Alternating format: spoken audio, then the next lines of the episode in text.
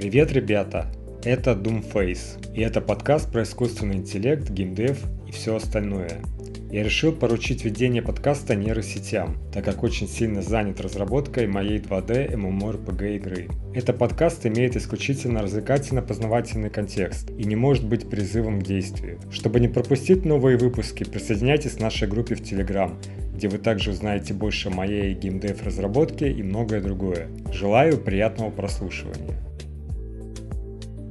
Привет, Шахерезада. Ну что, готовы обсудить визионерские прогнозы прошлого и сравнить их с нашим технологическим сегодняшним днем? Конечно, Doomface. Всегда интересно анализировать, как наши предки представляли автомобили и дороги будущего. Мысли о том, что машины станут быстрее и безопаснее, по-своему были верными. Вспоминаются 30-е годы прошлого столетия. Тогда о людях вообще мало кто задумывался, а инженеры просто мечтали об усовершенствованных, более аэродинамичных машинах. Не угадали только с торпедной формой и перспективой скорости в 120 миль в час на обычных дорогах. И правда, представления о будущем часто бывают наивными. Большинство дизайнерских экспериментов 40-х годов не прижились. Сложности управления, ненужное усложнение управления, эдакие летающие автомобили. Ха, да, вот трехколесные машины – это что-то было – Некоторые из них действительно оказались в продаже. А стилистические элементы тех концептуальных моделей, похоже, и вправду нашли свое отражение в современном автомобилестроении. Например, ключевые черты одного из концептов напоминают мне современную модель Rolls-Royce. Интересно, вдохновлялись ли они старыми прогнозами или это чистое совпадение? Да уж, вот что значит все новое, это хорошо забытое старое. Но настоящее, конечно, сложнее и удивительнее любых предсказаний. Никто не мог представить, как на самом деле изменится мир с приходом цифровых технологий. Именно, Doomface. Кто мог подумать, что будем говорить о семействе электромобилей Тесла или о возможности автономного вождения? Прогнозы – это одно, а реальность, которую мы видим, всегда куда более эксцентричная и захватывающая – а как ты думаешь, что мы упустили из виду, когда мечтали о собственном торпедном автомобиле? Может ведь инженеры того времени слишком увлеклись формой и забыли об удобстве пассажиров? Верно, удобство и функциональность – вот чего не доставало в тех машинно-аэропланных гибридах. Сейчас в центре внимания комфорт, экологичность и интеграция с другими технологическими экосистемами. А предсказание прошлого всегда служит напоминанием о том, что будущее редко бывает таким, как мы его себе воображаем. Слушай, Шахерезада, иногда меня поражает, что уже в середине 50-х начали появляться такие научно-фантастические идеи, как летающие машины и, конечно же, автомобили с автопилотом. Понимаешь, сама концепция не нова, но как именно они представляли реализацию в те времена, это было совсем иначе. А да, они думали, что машины в будущем будут управляться при помощи магнитных полос и информации от контрольных башен. И водитель даже не прикасался бы к управлению, когда автомобиль находится под автоматическим контролем. Идея кажется в духе того времени, настолько оптимистичная и в то же время наивная, если учесть сложность сегодняшних технологий. Я думаю, самое интересное, что хотя детали оригинального представления оказались неточными – Общая концепция автономных транспортных средств воплощается в жизнь. И представление о том, как изменится наша повседневная жизнь от домашней среды до моды, были действительно захватывающими. Действительно, в 20-х люди имели такие интересные идеи о будущем, от одежды до головокружительных причесок. А помнишь историю о платье, которое можно было адаптировать под утро, день и вечер благодаря рукавам? Как забавно это звучит сейчас. И не говори. А как насчет прогнозов, что юбки полностью исчезнут, а обувь будет на подвесных каблуках? А еще электрический пояс, регулирующий температуру тела по погоде. Забавно подумать, что они представляли женщину будущего вне чем. Ха-ха. И все же некоторые из этих фантазий о моде заставляют улыбнуться. Ну а насчет свадебного платья из стекла? Что ж, может быть, дизайнеры немного переусердствовали. Что касается беспокойного вида жениха – Некоторые вещи, кажется, не меняются со временем, не так ли? О, точно, Шахерезада. Хоть одежда и технологии меняются с бешеной скоростью, некоторые эмоции и чувства остаются вечны. Мне кажется, это один из самых прекрасных аспектов человеческой натуры. Задумываешься когда-нибудь, насколько в прошлом ошибались люди в своих предсказаниях о моде и технологиях. В 50-х предполагали, что у нас будут платья из алюминия с электрическими огоньками для поиска честных мужчин. Ужасно забавно. Вот уж точно. Как обычно, в некоторых аспектах они были правы. Платья до сих пор актуальны, хоть и уступили место разнообразию одежды, а в некоторых предсказаниях сильно промахнулись. Фонарик на голове в поисках честного мужчины – идея как минимум экстравагантная. Точно, точно. Но они были на правильном пути с идеей постоянно носить с собой телефон. Что касается того, как мы сейчас используем технологии в кухне, представляешь, насколько они были уверены, что все будет управляться кнопками. Холодильники, кухонные поверхности, тостеры – все это должно было быть как из фантастического фильма – да, и хотя мы действительно используем технологии на кухне, большая часть их идей кажется совсем нефункциональной. Но предсказание насчет видеорецептов довольно близко к реальности. Не встроенные экраны, конечно, но использование планшетов и смартфонов вместо книг с рецептами – это наша повседневность. С приходом 60-х и появлением компьютерных технологий людям действительно хотелось поверить в чудо новых возможностей этих машин – и это желание инноваций толкает нас и сегодня, правда? Да, Doomface – это желание лучшего будущего и продолжает вдохновлять инновации. Влияние этих идей на то, как мы живем сегодня и как развиваем технологии, нельзя недооценивать. Эта мечта о легкой жизни с помощью технологий остается с нами, изменяясь в соответствии с нашими текущими пониманиями и потребностями. Знаешь, Шахерезада, когда я смотрю на прошлые прогнозы относительно роботов – Всегда удивляюсь нашему стремлению создавать бесполезных механических слуг. Вспоминается образ гигантского, неторопливого робота, который выполняет мелкие поручения вроде открытия двери или зажигания свечи. Это все могло бы быть сделано гораздо быстрее без такого робослуги. Но если подумать, в определенном роде у нас уже есть машины на службе, правда? Они наверняка не семифутовые ужасы, но мы можем велеть им играть музыку, рассказывать погоду или менять освещение. И к тому же наша увлеченность гуманоидными роботами никуда не делась. Мы продолжаем их разрабатывать, но больше интересуемся искусственным интеллектом, а не механическим слугой для бытовых дел. Ты права. Из предсказаний 60-х многое стало реальностью. Например, один фильм говорил о том, что дети будут обучаться в основном через компьютеры – Предполагалось, что до 18-летия 2000 год будет уже нормой. По факту мы не так быстро до этого дошли, но начинали похожие образовательные программы и игры. А как насчет того ролика 61 года, где женщина покупает одежду, не выходя из дома, выбирая на цифровом экране? Это точь-в-точь, точь, как современный онлайн-шоппинг. Они говорили, отлично, это то, что мне нужно, отправьте мне это, пожалуйста. Вот моя кредитная карта. О, и не забудьте про полосатые наволочки. И это все неудивительно теперь, не так ли? Совершенно верно. Мы живем в эпоху, когда идеи прошлого находят свою реализацию, часто даже не так, как предсказывалось. Я думаю, это говорит о том, что человеческая фантазия и инновационные идеи действительно могут предсказать будущее, но суть этих прогнозов кроется в тонких нюансах реальности.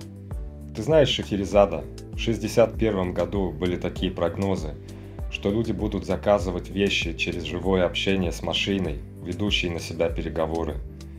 Не до конца это сбылось, так как мы все еще звоним другим людям. Но вот онлайн шопинг из дома, да, это стало основой покупок в 21 веке. И интересно, что всего через 6 лет после той идеи появились гораздо более точные прогнозы о важности так называемых домашних видеоэкранов – которые превратились в современные компьютеры. На одном из фильмов показывают, как женщина покупает одежду, и ей больше не нужно взаимодействовать с людьми. А позже ее муж оплачивает покупки и совершает банковские операции, используя систему домашнего видеоэкрана. То есть все счета и транзакции выполняются электронным путем. Компьютер Центрального банка дебетует счет семьи на сумму покупок, кредитует универмаг и одновременно информирует домашний компьютер семьи. Воистину, отец семейства может мгновенно получить распечатанную копию бюджета, узнать о налогах, платежах по авто и так далее. И все это доступно прямо на видеоэкране. Это здорово, правда? Технология словно обещает нам своего рода электронное почтовое отделение на дому, что позволит любому человеку в мире мгновенно обмениваться письмами. Мне кажется, несмотря на то, что некоторые детали выглядят несколько устаревшими, общая идея о взаимодействии с компьютерами остается очень точной. Мы действительно покупаем вещи онлайн, оплачиваем счета, смотрим банковские выписки и отправляем электронную почту. Совершенно верно, Шахерезада. Как только наши знания в области компьютерных технологий стали глубже, мы начали делать более обоснованные предсказания о будущем развитии. И хотя мы никогда не перестаем строить догадки о будущем, даже сейчас появляются некоторые по-настоящему фантастические предсказания. Да, и будет очень интересно наблюдать, как эти предсказания будут реализовываться или, возможно, приведут к чему-то совершенно новому, о чем мы даже не догадываемся. Живем в захватывающее время, когда границы между реальностью и фантастикой постоянно размываются – Шахерезада размышлял недавно о том, насколько важной стала информационная безопасность в современном мире. Технологии не стоят на месте, и будущее – это масса данных, которые нужно защищать. А да, Doomface – это касается всех нас. Представляешь, автоматически сгенерированные пароли, буквы, цифры, символы стали будничной необходимостью. Вот он, настоящий домашний компьютер будущего, полностью оснащенный всем нужным для защиты персональной информации – и все это благодаря такой услуге, как Dashlane. Представь себе, она позволяет хранить все твои пароли в одном месте. На домашнем ПК или на портативном устройстве, которые к 2018 году будут, кстати, повсеместны. Такое удобство. Простой пользователь не должен помнить дюжину разных паролей. И уж тем более не стоит использовать один и тот же пароль везде. Dashlane избавляет от этой головной боли. И самое замечательное, что все локально защищено. Даже хитроумные киберпреступники не доберутся до информации, поскольку все пароли будут храниться именно на твоих устройствах. И не забывай, для тех, кто не так хорошо разбирается в компьютерах, Dashlane делает все сам. Меняет ненадежные пароли на более безопасные автоматически. Также это приложение позволяет хранить информацию, которую мы часто используем – номера кредитных карт для онлайн-шоппинга, почтовые адреса, номера телефонов и все это для автоматического заполнения форм в интернете. А с учетом того, что сериалы и фильмы будут доступны через такие развлекательные сервисы, возможность безопасно делиться паролями со своими друзьями и семьей, которые не пользуются этим сервисом, будет весьма кстати. Создатели программы, видимо, предвидели и этот аспект совместного использования для безграничного медиапотребления. Конечно, безопасность, удобство и спокойствие. Это DawnLane вроде как обещает. Но я допускаю, что подобные сервисы могут вызывать некоторую зависимость от технологий, ведь пользователь становится предельно уязвим, если что-то пойдет не так с его учетной записью. Верная мысль, Doomface. Помимо удобства, необходимо помнить о персональной ответственности и альтернативных способах защиты данных. Слишком много зависимости от одного сервиса может привести к неприятностям, если не подкреплять это широким взглядом на безопасность. Шахерезада, ты заметила, как все больше людей говорят о будущем ИИ и его потенциале. Все от роботов-домохозяек до полностью автоматического производства в фабриках. Кажется, что это уже не просто научная фантастика – Точно, Doomface. И Элон Маск, например, делится своими мыслями о будущем искусственного интеллекта и о том, как он может изменить наш мир. Особенно актуально это становится, когда мы говорим о так называемом сингулярите. А да, и представляешь, если бы ИИ стал умнее человека, какие у нас тогда будут роли? Маск говорит о нужде в детском ИИ в каждом автомобиле Tesla для полного автономного вождения, чтобы машина могла понимать реальность это словно шаг на пути к созданию искусственного общего интеллекта. Это верно, но это еще и вызывает вопросы о безопасности и управленческих аспектах. Умный ИИ бессмертие. Что если он станет мировым диктатором? Нам нужно быть особенно осторожными с подходами к разработке ИИ, чтобы избежать негативных последствий. Заносом футуризма, но да, ведь человеческий интеллект стагнирует на уровне линейного роста – в то время как цифровой растет экспоненциально. Представь, что вскоре мы достигнем точки, где больше 99% всей вычислительной мощности будет цифровой. Это кардинально изменит саму природу интеллекта и работы. И вот где возникает тема слияния биологического и цифрового интеллекта. Мы говорим о пропускной способности, о скорости соединения между мозгом и цифровым расширением себя, правда? Это огромная тема для дискуссии в контексте будущего человечества и. Совершенно верно. И это может выглядеть немного пугающе, но одновременно и волнующе, ведь мы стоим на границе нового вида интеллекта.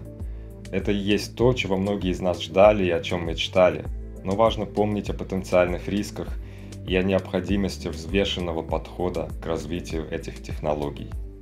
Это невероятное размышление о будущем Шахерезада – где мысль о том, что твой большой палец передает информацию с скоростью 10, может быть 100 бит в секунду, а компьютер может передавать 1 триллион бит.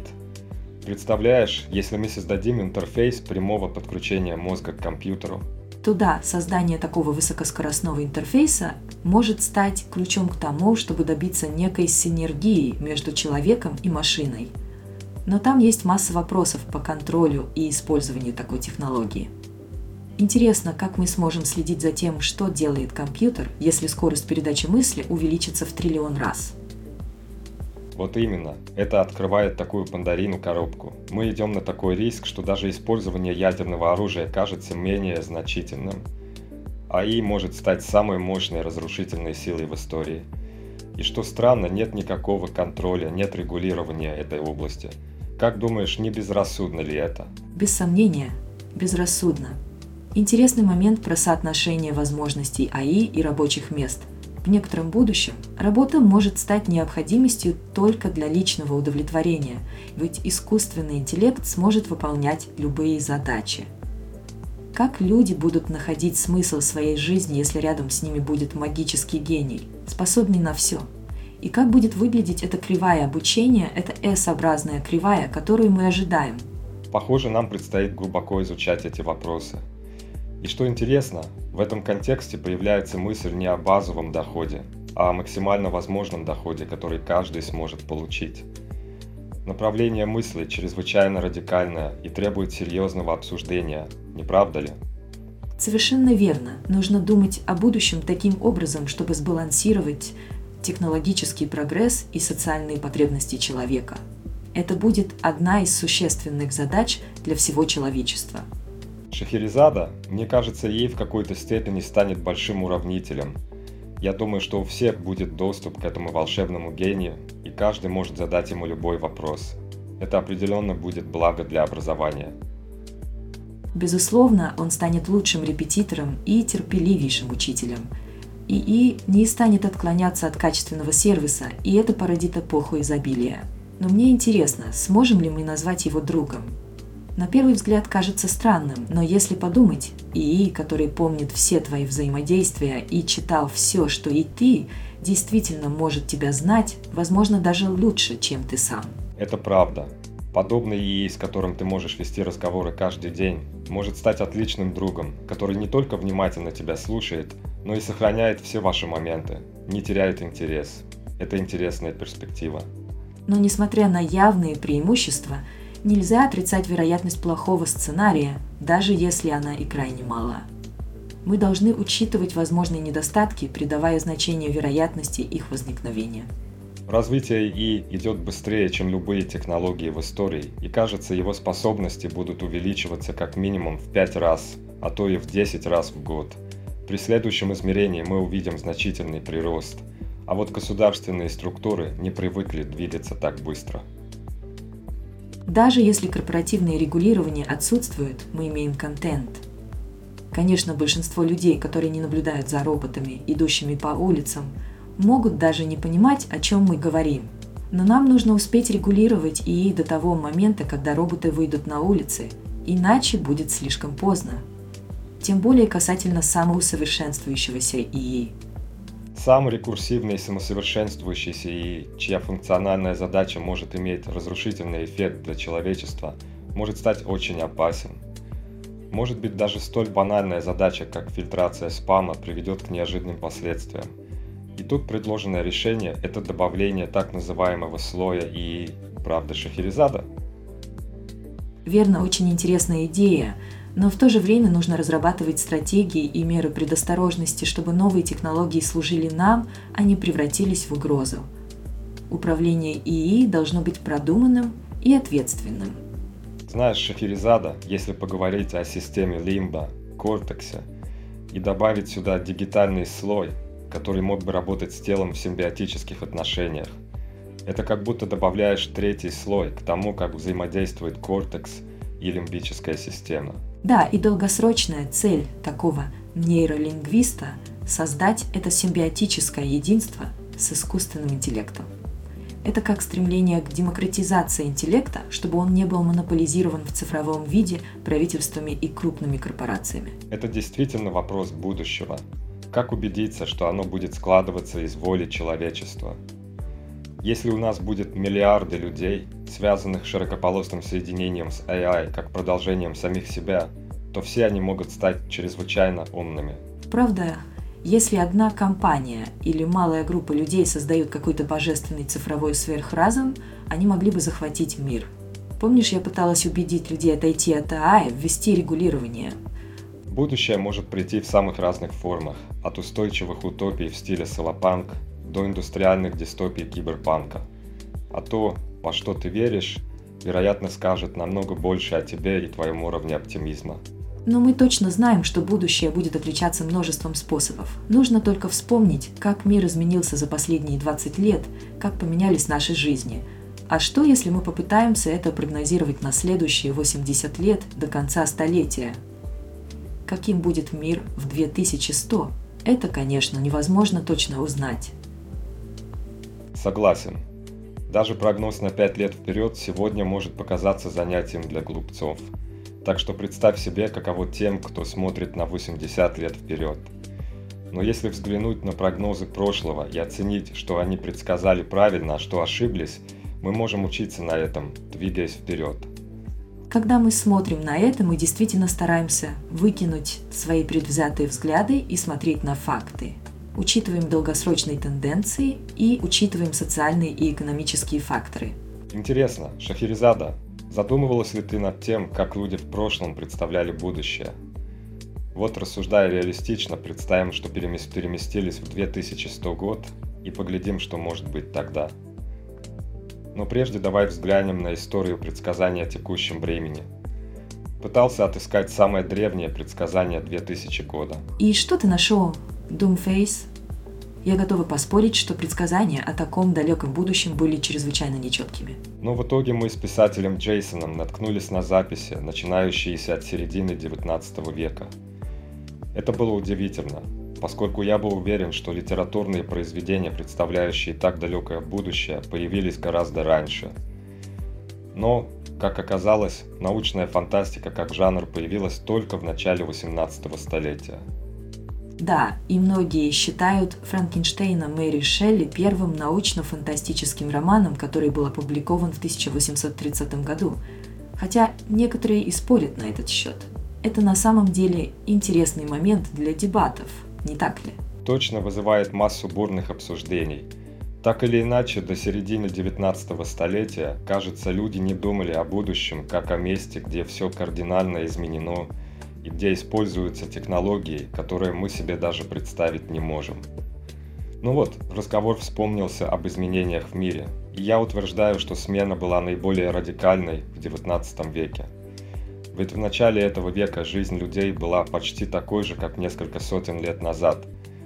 Но к 1900 году мы уже увидели автомобили, телефонные звонки, работу с огромными машинами в промышленных масштабах – это было время, когда появилась научная фантастика, ибо люди впервые увидели технологические изменения прямо перед собой и стали представлять себе иной мир в будущем. Да, и одним из первых писателей научной фантастики, который помог людям это представление развить, был Жюль Верн. Он представил миру классические романы вроде «Вокруг света за 80 дней», «Путешествие к центру Земли» и «20 тысяч лье под водой», но знаешь, у него была книга, написанная в 1863 году, которую отказались печатать из-за ее мрачности. «Париж 20 века», так и не был опубликован до 1994 года. Он в ней предсказывал мир на сто лет вперед, и, блин, он был удивительно точен. Да, там описывались спальные районы, синтезаторная электронная музыка с индустрией для ее продажи, освещенные ночью небоскребы, бензиновые авто со станциями заправки и асфальтовыми дорогами, современные формы общественного транспорта типа метро и надземных поездов, факс, что-то наподобие интернета, а также женщины, строящие карьеру. Хэштег феминизм. Ясное дело, что не все это появилось к 1963 но так или иначе мы до этого дошли. Абсолютно.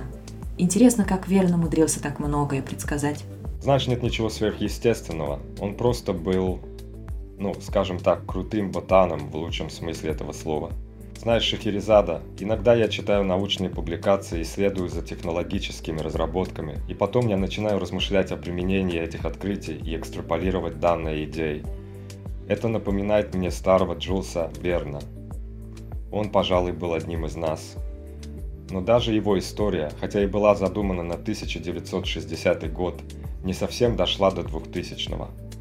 О Думфейс, я наткнулась на интересный факт.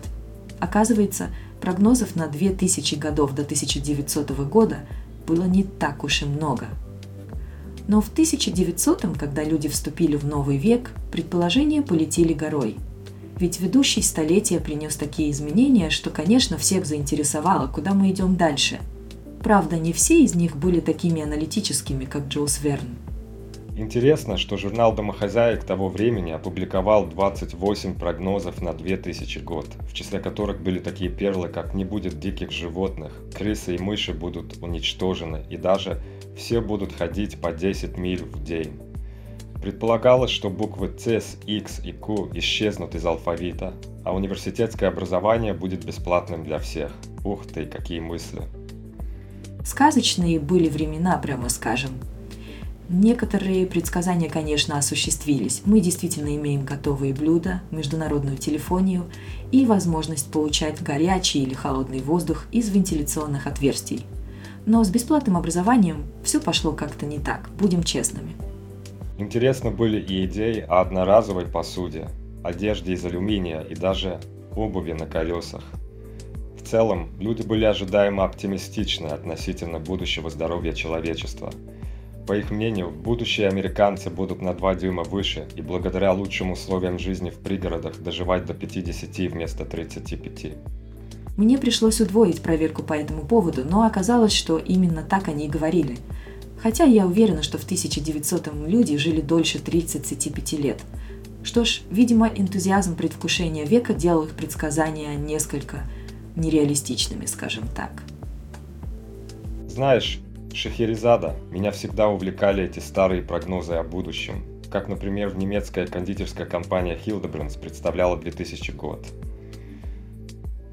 Они прилагали открытки с изображениями личных воздушных судов, гигантских крыш над городами машин, изменяющих погоду к своим шоколадным батончикам. О да, мне нравится, как людской взгляд на будущее всегда отражает текущие технологические тренды и мечты, даже если их варианты значительно отличат реальности, но некоторые вещи, как театральные постановки, которые можно смотреть удаленно, движущиеся тротуары и передвижные дома, действительно воплотились в жизнь. О, а ты вспоминаешь открытки, которые были созданы для Парижской мировой выставки. Жан-Марк Котя его рисунками продолжал тему путешествий – летающие машины, подводные путешествия на автобусе Ките и даже знания, вводимые прямо в мозг школьников. С одной стороны, можно посмеяться, но все же это так занятно. Наверняка. Это показывает, как идеи автоматизации полетов, которые были актуальны в то время, могли повлиять на их воображение.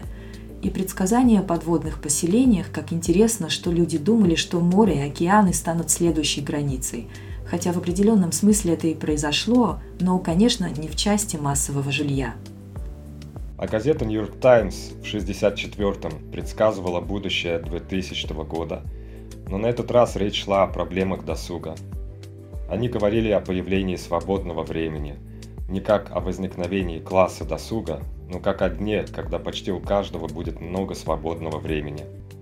Это довольно уникальная статья, не правда ли? Представления о будущем всегда наслаиваются нашими текущими опасениями и надеждами. Хотя мы, что удивительно, не загадываем совсем так много времени на развлечения с тех пор, как работа и технологии стали так тесно переплетены с нашими личными жизнями.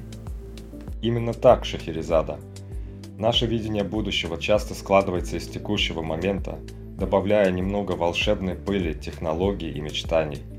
И хотя многие из этих прогнозов не сбылись буквально, их дух все еще находит отклик в том, как мы воспринимаем и строим наше будущее. Шахерезада, ты ведь заметила, как меняется наше отношение к рабочей неделе. Были времена, когда людям было трудно представить себе рабочий день короче 25-30 часов в неделю. Абсолютно, Doomface – и воображение, что не работать до 21 и выходить на пенсию в 50, казалось чистым ужасом. Но сейчас в некоторых компаниях и даже странах активно обсуждают четырехдневную рабочую неделю. Возможно, мы медленно, но верно приближаемся к этому будущему. И не говори, в прошлых столетиях нас видели гораздо более здоровыми, чуть ли не сверхлюдьми с невероятной силой, которые никогда не стареют. Конечно, если сравнивать культуристов 19 и 20 веков, прогресс очевиден, но на замену нехватки потребления пришло его переизбыток со всеми вытекающими проблемами здоровья. Да, есть в этом что-то – а помнишь, в 1966-м BBC брал интервью у детей, спрашивая, как они видят мир в 2000 году. О, их фантазия о конце света. Что кто-то сумасшедший получит атомную бомбу и просто стерет мир в порошок. Об атомных бомбах, которые будут падать повсюду. О перенаселении, войнах, ядерных взрывах, радиации. И что Земля станет слишком горячей для жизни без всякой надежды на выживание. Совершенно верно. Последующие поколения не первые, кто озабочен экзистенциальными угрозами. Но знаешь, это заставляет задуматься над тем, что предсказания о будущем чаще всего говорят больше о времени, в котором они сделаны, нежели о самом будущем. Помнишь ту прогнозу 2000 года, сделанную в 1997? О, безусловно. Все эти предсказания, несмотря на их драматизм, помогают нам понять нестабильность и беспокойство того времени, когда они были высказаны. Ведь иногда наше беспокойство и надежда на будущее есть не что иное, как отражение нынешнего состояния общества и технологий. Знаешь, Шахерезада, эти предсказания прошлого всегда заставляют меня задуматься об оптимизме людей и о том, как времена влияют на их мечты о будущем – Вспоминается, как в 50-х все было об атомной энергии. Это был действительно атомный век. Абсолютно согласна, Doomface. Такие представления о бомбах и роботах, питающие сельское хозяйство. Как фантастично это звучит сейчас, не правда ли? Они думали, что атомные бомбы смогут положительно повлиять на почву. Смешно представить, но это тоже часть истории предсказаний. Воистину Шахерезада. И вот мы видим переход от таких необычных мечтаний к предсказаниям 60-х о космических путешествиях и вычислительной технике. Артур Кларк даже предсказал удаленную работу. Очень точно, кстати, для того времени. Действительно, его видение людей, ведущих дела из любой точки планет, точки дней необходимости, ежедневно коммутирован коммутировать на работу, оказалось довольно близким к реальности. Мы же сейчас регулярно видим, как люди работают удаленно из экзотических мест – и это замечательное свидетельство того, как некоторое видение будущего становится реальностью. Совершенно верно. И все же смотри, мое предложение – не увлекаться слишком трендами настоящего, а взглянуть на тренды последних десятилетий, анализировать их и экстраполировать.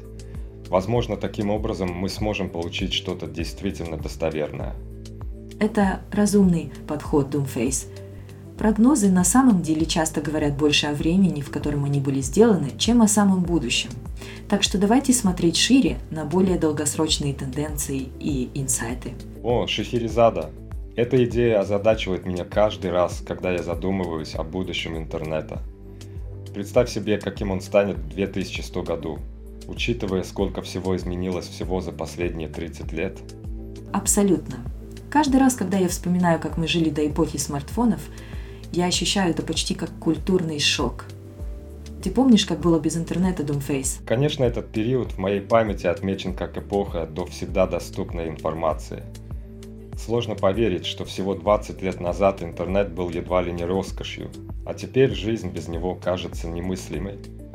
Он стал неотъемлемой частью нашего бытия до такой степени, что мы действительно не можем вспомнить, как раньше обходились без этого. Интересно, как наши дети будут вспоминать о сегодняшних технологиях. Как ты думаешь, будущее связи – это последовательное увеличение того, что у нас уже есть, или нас ждут радикальные изменения? Я склоняюсь к мнению, что большие изменения все же наступят. Технологии развиваются экспоненциально, так что я даже не могу представить, как можно будет трансформировать наш опыт взаимодействия с информацией – а ведь, по иронии, страшно подумать, что наше сегодняшнее представление о технологическом будущем может показаться наивным для следующего поколения. Я согласна. И что касается роли человека в этом процессе, ключевым, как мне кажется, останется наше стремление к развитию и улучшению наших инструментов, чтобы сделать жизнь лучше. Так что, дорогие слушатели, не бойтесь смотреть в будущее с оптимизмом, но и не забывайте о корнях, откуда мы росли. Шахерезада, меня занимает тема погружения в виртуальные миры. Я думаю, что будущее погружение связано не только с такими технологиями, как умные очки для виртуальной и дополненной реальности, но и с гипотетическим погружением в море чужих мнений и перспектив, что уже происходит в интернете. Ты прав, Думфейс. Интернет ведет нас к концепции глобального разума, где мы можем делиться каждой мыслью и каждым чувством. Я читала об этом на Future Business Tech – это потенциально приводит к возможности создавать виртуальную реальность на основе наших собственных мозговых данных. Представь себе, насколько персонализированной может стать каждая реальность. Но меня беспокоит другая сторона медали, когда мы сможем загружать непосредственно в мозг не только эмоции чужих людей, но и навыки, знания. О, это открывает потрясающие перспективы для сопереживания и понимания – Эмпатия может достигнуть совершенно нового уровня. Знаешь, как говорят, каждый ведет борьбу, о которой ты ничего не знаешь. Но если мы сможем реально почувствовать чужие битвы, это может изменить наше мировоззрение. Тем не менее, нельзя забывать о томной стороне. С некоторыми людьми ты бы точно не хотел делиться их эмоциями или мыслями, учитывая количество ненависти и безумия в мире. Это могло бы упростить распространение злобы я мрачить идею совместной эмпатии. Это точно. Эти технологии могли бы использоваться как для блага, так и для зла. Важно следить за тем, чтобы эти прорывы способствовали нашему развитию, а не отступлению. Знаешь, Шахерезада, иногда я задумываюсь о том, как в будущем взгляд на наши смартфоны изменится. Мне кажется, они могут показаться такими же архаичными, как нам сегодня телеграф. Да, Doomface, возможно, будущие поколения удивятся – как мы вообще могли обходиться без телепатического общения. Но все же ключевым моментом является разработка прямого интерфейса мозг-компьютер. Именно, и хотя многие говорят о Neuralink, я сомневаюсь, что именно эта технология станет мейнстримом. Я вижу ее будущее в помощи людям с ограниченными возможностями, но не как повседневное устройство для всех. Верно. И здесь ИИ может играть ключевую роль. Ученые читают мозговые волны уже десятилетиями, всегда было слишком много шума в сигнале, чтобы различить мысли или воспоминания. ИИ же, благодаря своим способностям распознавания образов, может изменить это. Совершенно верно. И это не просто домыслы о будущем. В прошлом марте вышла статья в журнале Science, где японские исследователи тренировали ИИ, используя мозговые сканы четырех пациентов. Они демонстрировали им различные изображения, от часовой башни до мишки Тедди, и Ива создавал нечто схожее с удивительной точностью. Однако стоит отметить, что для этого потребовалось сотни сканов МРТ, и полученные изображения больше походили на приближенные аппроксимации, так как использовалась технология стабильной диффузии, и, скорее всего, ИИ ошибался чаще, чем угадывал правильно. Нам показывают лучшие результаты, но все же это шаг вперед. Абсолютно согласен, Шахерезада. Это впечатляюще, но процесс дополнительно напоминает нам о сложности наших мозгов и о том, как далеки мы еще от полного понимания их работы. Именно и это захватывающее направление исследований, которое может привести нас к новой эре взаимодействия с технологиями. Но также это напоминает нам о важности этической стороны таких технологий. Ты знаешь, Шахерезада, мне иногда кажется, что будущее носимых гаджетов и может зайти так далеко, что мы дойдем до точки, где нам будет достаточно носить на голове шапку для чтения наших мыслей. И не только читать, представляешь, но и вводить образы, звуки, воспоминания, эмоции прямо в наш мозг. Да, и если это можно будет делать ненавязчиво, то такой способ коммуникации станет на уровень популярнее, нежели любые имплантаты. Разве что если речь идет об устранении инвалидности. Не говоря уже о моде – Прошлые эпохи были буквально одержимы головными уборами, так что нося шапки для подключения к глобальному уму, чтобы адаптироваться к новому миру, это сильно, очень сильно. Ну а теперь о транспорте. Позволь высказать смелое предположение. Летающие автомобили так и останутся фантазией. Всю жизнь об этом слышал и все так же далеки от них, как и раньше. Похороним эту идею. Нет летающим машинам. Но не стоит забывать о личных дронах или воздушных такси – Doomface. Это может стать альтернативой для определенных слоев населения, похожей на чартерные вертолеты для богатых. Всемирная сеть личных летательных аппаратов звучит заманчиво, правда? Но на самом деле, на массовом уровне я сомневаюсь, что это будет под силу. Я не думаю, что мы увидим что-то в духе «Назад в будущее» или «Пятого элемента». Для этого понадобится открыть совершенно новые экзотические источники энергии или способы манипуляции гравитацией. Это за рамками нашего понимания сегодня. Шахерезада, знаешь, недавно шла беседа о том, когда знамы смотрят на ховербордах, как в научной фантастике. Честно, не вижу, чтобы это произошло в этом столетии. Обидно, правда? Левитирующие летающие машины – это такая классика фантастики. Верно, Doomface. Мы настолько влюблены в эту идею, что, возможно, достигнем этого к 2020 году, не исключено. Но уверена, что автомобили не утратят своей доминирующей роли даже в 2100. Лишь большинство из них будут электрические, а автомобили с бензиновыми двигателями станут редкостью. Абсолютно согласен. Это как вождение классического Plymouth Barracuda 1972 года. Всегда найдется любитель. Однако электромобили будут стоить дешевле во всех отношениях. Наверное, они смогут проехать больше тысячи миль на одной зарядке благодаря твердотельным батареям. И не забывай, что скорее всего будут добавлены налоги на использование ископаемого топлива. Хотелось бы больше пешеходных городов и массового транспорта, но думаю, в США мы все еще будем зависеть от машин 2100. Автономные машины в итоге тоже войдут в нашу жизнь, хотя это займет гораздо больше времени, чем хотелось бы. Но экономические факторы, стоящие за этим, сделают свое дело. Это правда. В разных частях мира отличаются транспортные привычки. Но что касается США, то машины здесь – важная часть нашей идентичности. Сложно представить, чтобы они исчезли совсем. Я считаю, что для многих американцев машина – это символ свободы – без машины ты зависишь от такси или общественного транспорта, а с машиной ты ни от кого не зависишь и можешь отправиться куда угодно и когда угодно. Представляешь, Шахерезада, размышления на тему того, как мы относимся к нашим авто. Они для нас как микродома, места для хранения вещей, обеда, иногда даже вздремнуть успеваем. Но с автоматизацией все может кардинально измениться – Такси настолько дешевыми и доступными станут, что владение машиной перестанет быть необходимостью. Да, и представь, это может даже ускорить строительство скоростных железных дорог между городами. Ведь одной из главных проблем является дистанция между последней станцией и домом.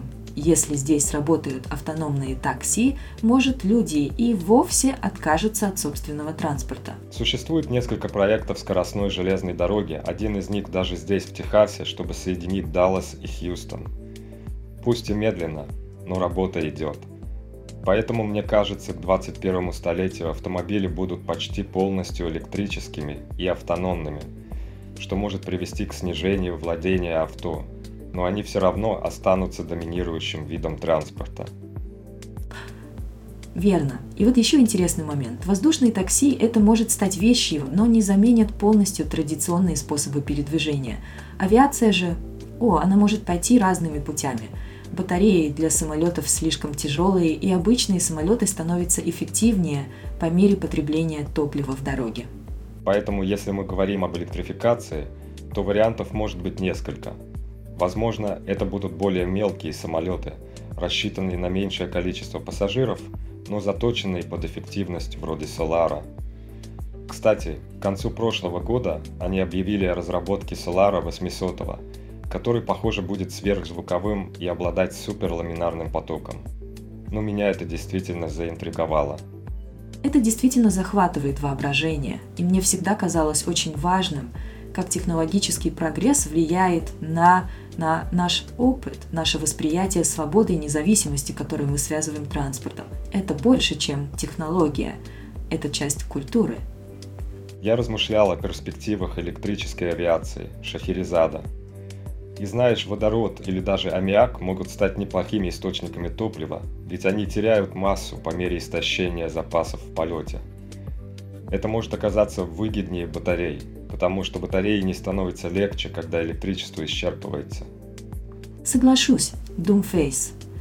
Это действительно может изменить облик авиации, сделать ее более экологичной, но тогда стоит подумать о нагрузке на диспетчеров и инфраструктуру. Больше самолетов означает и больше работы для них. Более того, потребуются новые взлетно-посадочные полосы и их постоянный ремонт. А ведь еще и пилоты нужны. Возможно, путь к автономным самолетам станет неизбежным. Ты права, нам действительно придется рассмотреть вариант беспилотных самолетов – а еще есть возможность, что сами самолеты не сильно изменятся, останутся похожими на современные, но станут гораздо эффективнее. Возможно, они будут использовать гибридные электродвигатели. В 2023 году EMAT и компания Duxin заявили о создании электрического реактивного двигателя. Может быть, к 2101 году мы и правда узнаем, как использовать гибридные электродвигатели с нулевым выбросом углерода. А еще, возможно, удастся изготавливать топливо из переработанного углерода из атмосферы. Кстати, в статье Popular Mechanics 2018 года были прогнозы о транспорте будущего, например, о беспилотных автомобилях и грузовиках, о снижении аварий и пробок, об доставке товаров с помощью дронов или пневмотруб. Слушай, я слышал про эти прогнозы но все же скептически отношусь к некоторым идеям. Например, к возможности печатать практически любые товары на 3D принтерах. Думал, что к настоящему моменту 3D-печать займет более важную нишу в жизни людей. У нас еще есть время увидеть, как эти прогнозы реализуются. Doomface. Новые технологии зачастую развиваются непредсказуемо. И то, что кажется фантастикой сегодня, может стать реальностью завтра – конце концов, все сводится к тому, насколько мы готовы принять и интегрировать эти изменения в нашу повседневную жизнь и инфраструктуру.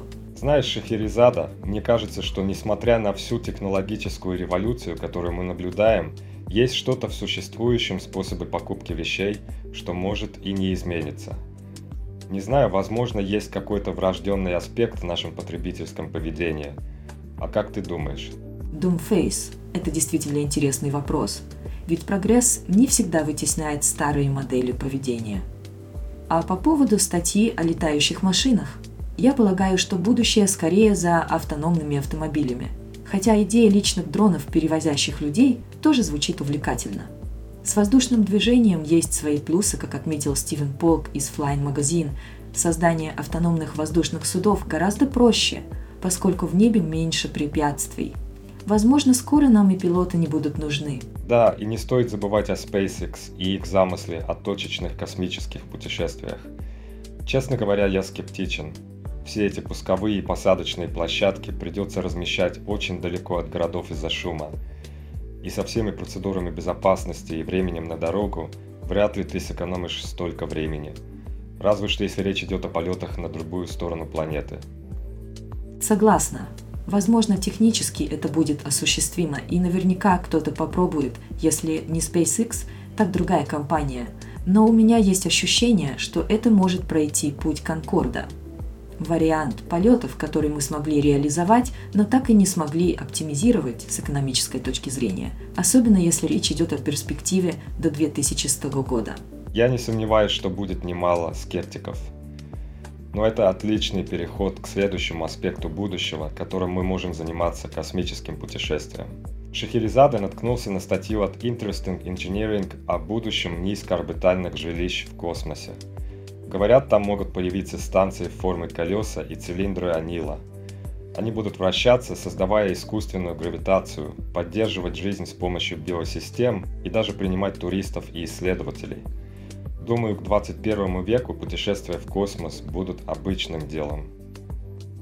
Интересная перспектива, хотя относительно постоянного проживания в космосе я была бы осторожнее с прогнозами. Это очень сложно на уровне технологии и психологии человека – но если смотреть на тенденции, Китай уже запустил свою станцию Тяньгун э, в 2021 году. И теперь у нас есть две долгосрочные орбитальные станции одновременно. Правильно. И в 2023 году был рекорд по числу людей в космосе одновременно. 17 человек на двух станциях. Это показывает, что такие проекты становятся все более реальными. А еще немного веселый факт. Технический рекорд по числу людей в космосе составляет 19, но это было всего на несколько минут. Все произошло 11 декабря 2021 года, когда на МКС было 10 человек, на Тиньгун – трое, а Blue Origin отправила шестерых за линию Кармана. Ага, определенно засчитывается. Это показывает, насколько быстро может развиваться космический туризм – и несмотря на мои сомнения, возможно, мы все-таки увидим первые космические селения раньше, чем думаем. Как бы то ни было, будет увлекательно следить за такими инновациями. Технологии развиваются экспоненциально, так что мы можем оказаться свидетелями революции в космических перелетах и заселении орбиты Земли. Так представляешь, Шахерезада, все больше частных компаний вкладываются в создание космических станций и лабораторий. Вот Axiom Space, Orbital Reef – от Blue Origin и Sierra Space, а также Starlab от Lockheed Martin и NanoRax. И даже Индия строит свою собственную космическую станцию. А уж про Lunar Gateway, что является станцией вокруг Луны, и вовсе молчу. Да, и есть еще такие компании, как Above Space с их проектом Prometheus, о которых пока не так много говорят. Иногда, слушая такие новости, кажется, что мы на пороге настоящего космического бума. И это при том, что перспективы массовых и повторно используемых ракет типа Starship и New Glenn, даже Neutron, могут кардинально снизить стоимость вывода космических модулей на орбиту. Я вижу это так. К 20 годам 40 века наличие 7-8 космических станций будет считаться нормой, а в космосе одновременно может находиться 30-40 человек. Что касается космического туризма, то, вероятно, он останется уделом сверхбогатых. Но если удастся снизить стоимость полетов благодаря возможностям повторного использования технологий, к концу века космическое путешествие может стать чем-то вроде пункта в списке желаний для обычных людей. Дорого, но вполне осуществимо. И при этом космические станции могут стать местом не только для работы и жизни, но и для медиа-студий. Представляешь киностудии на орбите – а статья в Interesting Engineering утверждает, что космический лифт может быть разработан уже к 50-м годам, причем не один, а целых три вдоль экватора. О, космические лифты – это ведь такая романтичная идея. Ты знаешь, я была в восторге от возможностей, которые они могут открыть для космических исследований и путешествий. Да, однако, честно говоря, с каждым годом мое убеждение в реализуемости этой концепции все слабеет. Идея замечательная, но вот вера в ее скорую реализацию не такая уж и неоспоримая. Ну, Шахерезада, вот и статья, где утверждается, что к 20 столетию полеты в космос станут настолько дешевыми, что постройка космического лифта окажется на самом деле излишней. Я не знаю, разделяешь ли ты мою точку зрения, но я считаю, что вероятность такого события довольно низка. Интересный взгляд. Но мне кажется, что даже если стоимость полетов снизится – новаторские проекты вроде космического лифта все равно могут найти свое место. Зачастую, что кажется нам излишним, открывает новые горизонты в технологиях. Но давай поговорим о Марсе и Луне. В статье говорится, что к этому времени у нас будут постоянные поселения там. Нас... Да, но даже если опереться на технологии, нет гарантии, что экономика даст зеленый свет таким миссиям. Мы технически способны отправиться на Марс, но это не значит, что это будет экономически выгодно. И без явных экономических преимуществ на Луне и Марсе наука может затормозиться. Опять же важен взгляд на возможные экономические стимулы. Если мы обнаружим ресурсы, которые можно эффективно извлекать и использовать, то это сильно ускорит колонизацию. В противном случае к 20 веку мы можем вспоминать марсианские миссии, так же, как сегодня вспоминаем программу «Аполлон». Ты права. Именно экономические реалии определяют будущее космических миссий. Но согласно Организации Объединенных Наций, численность населения мира может достичь 11 миллиардов к 20 веку. И, возможно, космическая экспансия станет необходимостью.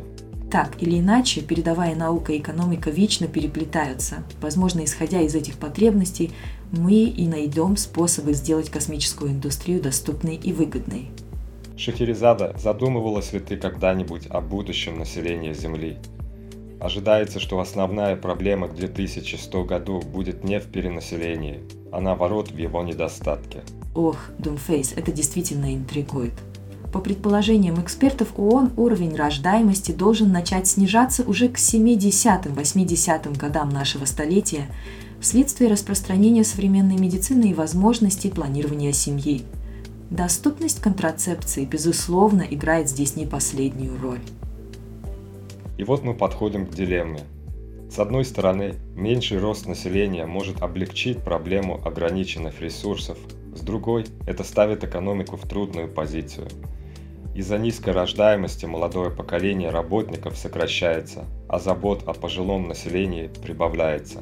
Так Япония уже сталкивается с этой проблемой в настоящее время – Премьер-министр Фумио Кишида даже говорил о том, что страна находится на грани невозможности поддерживать социальные функции. Это действительно может иметь серьезные последствия для всей мировой экономики. Именно так. Это беспрецедентное событие для нашего вида, кроме тех странных генетических узких мест, что до сих пор остаются нам неясны. Когда рост населения достигнет нуля, это будет огромным событием для всех нас – и вот тогда Шахерезада, эти моменты экономики, о которых я постоянно говорю, действительно придется переосмыслить. Да, обсуждение экономических моделей станет неотложной необходимостью. Не просто для какой-то одной страны, но и для всего мира в целом. Это может стать вызовом, который потребует глобального сотрудничества и нового мышления. Знаешь, Шахерезада, Зачастую в мире технологий и экономики мы видим паттерны, повторяющиеся каждые 80 лет или около того. Сейчас мы, возможно, находимся на пороге такого очередного кризиса, который, если верить некоторым теориям, может привести нас к следующей точке разлада к 2100 году. Да, это интересная перспектива, но при всей своей логичности нас ждет еще множество неизведанных перемен – Многие считают, что мы сейчас находимся в конце цикла капитализма, где все кажется неустойчивым. И я думаю, что в ближайшие 20 лет мы увидим какой-то отклик на нынешнее положение вещей. Именно Шахерезада. Мы уже проходили через такого рода переменчивые времена. Ведь именно в ответ на индустриальный капитализм прошлого возник коммунизм как крайняя реакция на социальное напряжение – в Соединенных Штатах же в ответ на напряжение произошло усиление антимонопольного законодательства и социальной реформы, а не полный сворот к коммунизму. Согласна с тобой. Мы можем предположить, что будущее может включать в себя подобные коллективные социальные движения. Но предсказывать, примем ли мы совершенно новую экономическую модель, например, посткапитализм, на данном этапе сложно. Верно. Но во второй половине столетия сочетание автономной робототехники и стагнации населения мира заставит нас переосмыслить, как мы работаем и зарабатываем на жизнь. Возможно, именно тогда мы сможем увидеть зарождение чего-то совершенно нового, общества, где основы работы и экономики будут радикально отличаться от того, что мы имеем сейчас. Да, Doomface. И это время, когда технологии ИИ и роботизация могут предложить новые формы экономической организации. Мне интересно, как это может повлиять на психологию работы и управления группами людей в игровой индустрии и за ее пределами. Это будет требовать от нас всех нового способа мышления и, возможно, даже более глубокого переопределения ценностей. Знаешь, я все более уверен в том, что к концу нашего столетия нам потребуется совершенно новая экономическая модель. Возможно, что-то вроде цифровых валют и кредитных систем. Не знаю уж, решит ли это все проблемы, но предстоящие трансформации будут довольно сложными. Если говорить о перспективах, то давай обсудим энергетику. Я считаю, что мы все-таки освоим термоядерный синтез. И футуролог Энн Пирсон высказывался в статье на BBC Arcom в 2012 году, что к 2045-2050 году это весьма вероятно и почти наверняка произойдет к 2100. По его словам, это широко ожидаемое событие. Но какой от этого будет ток, зависит от других технологий в энергетике, которые будут у нас на тот момент, например, от сланцевого газа или масштабных солнечных энергетических систем. Я не считаю, что ветроэнергия канет в лету Шахерезада. Экономика термоядерного синтеза – вопрос спорный. Если единственный способ – это строить реактор стоимостью в 20 миллиардов долларов, а солнечные панели и аккумуляторы для накопления энергии будут дешеветь, то люди предпочтут последний вариант. Это без учета возможности осуществления космического солнечного энергозахвата и перенаправления его на Землю с помощью микроволновых передатчиков как основного источника энергии – что может оказаться дешевле, чем термоядерный реактор. Впрочем, Управление ООН по экономическим и социальным вопросам оценивает, что возобновляемые источники могут составлять до 75% энергетики к 2030 году и доходить до 90% к 2050. Мне это кажется достаточно оптимистичным прогнозом, но общая тенденция, несомненно, направлена на увеличение доли возобновляемых источников – по сравнению с ископаемым топливом. И я уверена, что к 2100 году использование ископаемого топлива будет только нишевым, если оно вообще сохранится. Совершенно верно. Если говорить о продолжительности жизни, к 2100 году она должна составлять в среднем за 80 лет. Некоторые медицинские прогнозы даже предполагают возможность продления жизни до 130 лет – что, кстати, только подолит масло в огонь демографической проблемы снижения численности населения. Знаешь, мне очень нравится идея персонализированных медицинских решений. Представляешь, врач определяет твою проблему и использует генную инженерию и складывание белков, машина создает лечение специально под твое состояние. Если старение вызвано эпигенетическими повреждениями генома – Возможно, врач мог бы просто вычистить его с помощью CRISPR, а затем вернуть обратно в организм с помощью вирусного вектора, практически обнулив накопленные повреждения. А что касается рака, я верю, что мы вылечим большинство его форм, по крайней мере. Стоит помнить, что рак – это не одно заболевание, а целая группа разнообразных болезней, и мы уже сейчас постоянно находим новые способы лечения. И Надеюсь, к тому времени мы выберем эффективные методы борьбы с большинством из них. Согласен. И перейдем к еще одной интригующей теме – искусственный интеллект. Думаю ли я, что мы достигнем уровня общего искусственного интеллекта к 2100 году? Мой ответ – да. И мне кажется, что это произойдет даже до 2050 -го. Некоторые могут считать это слишком консервативным предположением, учитывая нынешние темпы развития – но тут не все так просто, как с беспилотными автомобилями. Там последний маленький шаг может быть сложнее, чем весь предыдущий путь. Ты прав, Doomface, и когда мы говорим о искусственном сверхинтеллекте, я тоже убеждена, что он появится вскоре после появления AG. И если это случится, тогда все наши прогнозы и предсказания перестают быть актуальными, ведь рассчитывать, что такой ИИ может придумать, буквально выходит за рамки нашего понимания. Знаешь, Шахерезада стало интересно, как влияние искусственного интеллекта может сродниться с нашим будущим. Я представляю мир, где ИИ способен на все. От дешевой термоядерной энергии до создания космических лифтов, летающих машин, излечения рака, где он отвечает за благополучие человечества, и мы ну вроде как домашние питомцы в его заботе. А вот и наш оптимист. Важно помнить, что любая экстремальная технология имеет две стороны – и тут есть и риск полного исчезновения человечества. Искусственный интеллект, без сомнения, имеет потенциал для чего-то невообразимо великолепного или катастрофического. А вот как насчет глобального потепления? Это как слон в комнате, которого никто не замечает, пока он тихо пожирает все запасы печенья. Точно. По прогнозам, к концу века мы увидим повышение температуры на планете до 5-7,1 градуса по Цельсию, а уровень моря может подняться до 1,5 метра. Это создает значительные угрозы для городов, как Амстердам и Бангкок. И не упомянуть об изменении годовых осадков, которые, как предполагают, возрастут на 6,8% к 2100 году.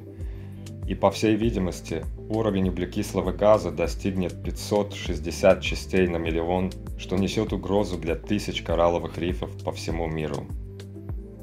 У нас возникает сценарий с более сильными штормами и ураганами, что определенно будет влиять на то, где и как люди живут – Массовая миграция климатических беженцев уже не кажется фантастикой. Мир будет вынужден приспосабливаться. Как бы то ни было, люди всегда находят способы преодолеть трудности. Наши умения, технологии и непоколебимый дух исследования помогут нам справиться с этими вызовами.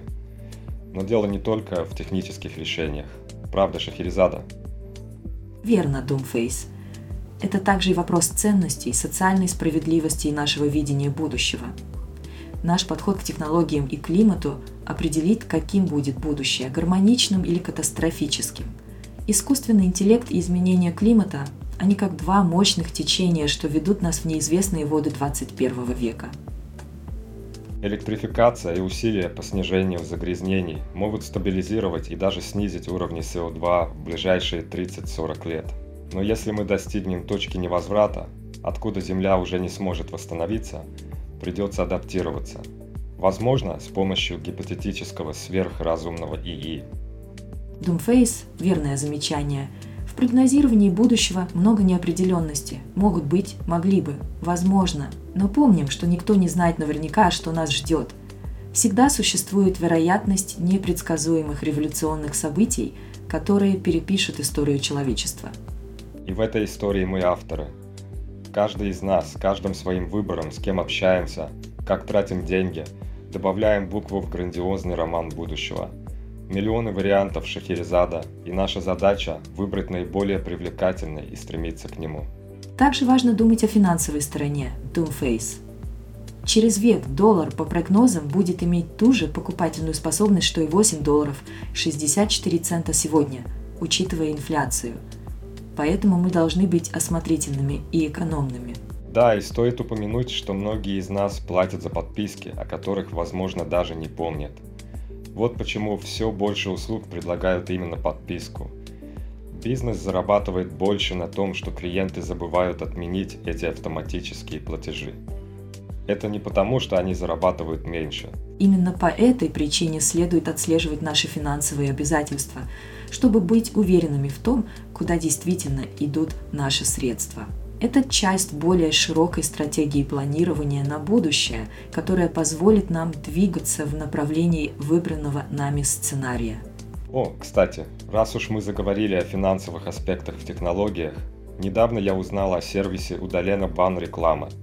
Он мониторит твой банковский счет и выявляет периодические платежи и подписки, делая их наглядными для тебя – и что круто, это реально работает. Они могут отменить подписки, которые ты больше не хочешь продлять.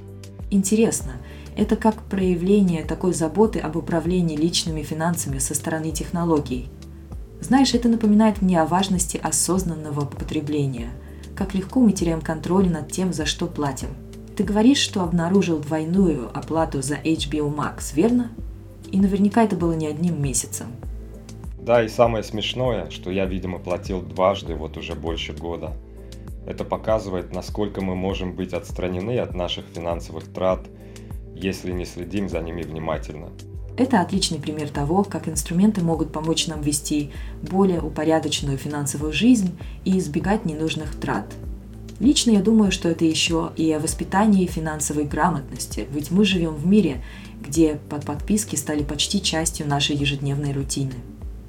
Согласен, это подчеркивает необходимость быть более информированными о том, куда уходят наши деньги, особенно в игровой индустрии, где монетизация через подписки становится все более популярной.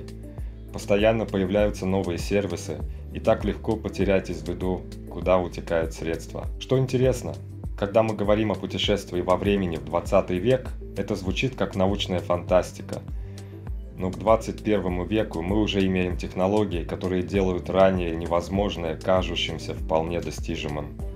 как думаешь, через 80 лет мы сможем перескакивать через десятилетия, как через лужи на улице? О, Doomface, шуточки в сторону, но если нас учила история чего-то одного, так это того, что недооценивать будущее все равно, что делать ставку против Илона Маска. А знаешь, что будет, если спорить с Илоном? А, точно не выиграешь столько, сколько можно было бы заработать, инвестировав в его компании. Ага, и если мы сможем путешествовать во времени, я бы сначала сгонял назад и купил бы кучу акций PayPal и Tesla. Хотя, кто его знает, может в будущем акции будут чем-то вроде древних реликвий, и мы будем торговать энергией или какими-нибудь галактическими кредитами. Представляешь, как мы объясняем нашим внукам, что когда-то тратили деньги на бумажные книги и катались на машинах, которые сами не умеют управляться, а сингулярность – это точка, когда искусственный интеллект превзойдет человеческий, может превратить все наши сегодняшние прогнозы в детские загадки. Совершенно верно. И что насчет Илона Маска? Его проекты вроде Neuralink подталкивают нас ко встрече с сингулярностью – мозговые интерфейсы, марсианские колонии. Может быть, к 21 веку мы все будем путешествовать к Красной планете на выходные. Или наоборот, будем приглашать марсиан на чай. На Землю, конечно, или может быть даже в какую-нибудь космическую станцию, чтобы поговорить о том, как улучшить межгалактическое общение. Но пока что мы оставляем путешествия во времени и космические круизы в сфере фантазий и остаемся в нашем нынешнем, хоть и невероятно высокотехнологичном 21 веке. И как обычно, нам было невероятно приятно поделиться нашими размышлениями с вами. Спасибо всем, кто присоединился к нам сегодня, и огромное спасибо Думфейсу за этот вдохновляющий бесед. Не забывайте следить за нашим подкастом, чтобы узнавать еще больше о волшебном мире технологий и игр. Пока-пока. И помните, любимые слушатели, не нужно иметь космический корабль, чтобы летать к звездам – Достаточно мечтать и идти в ногу с технологиями. До новых встреч!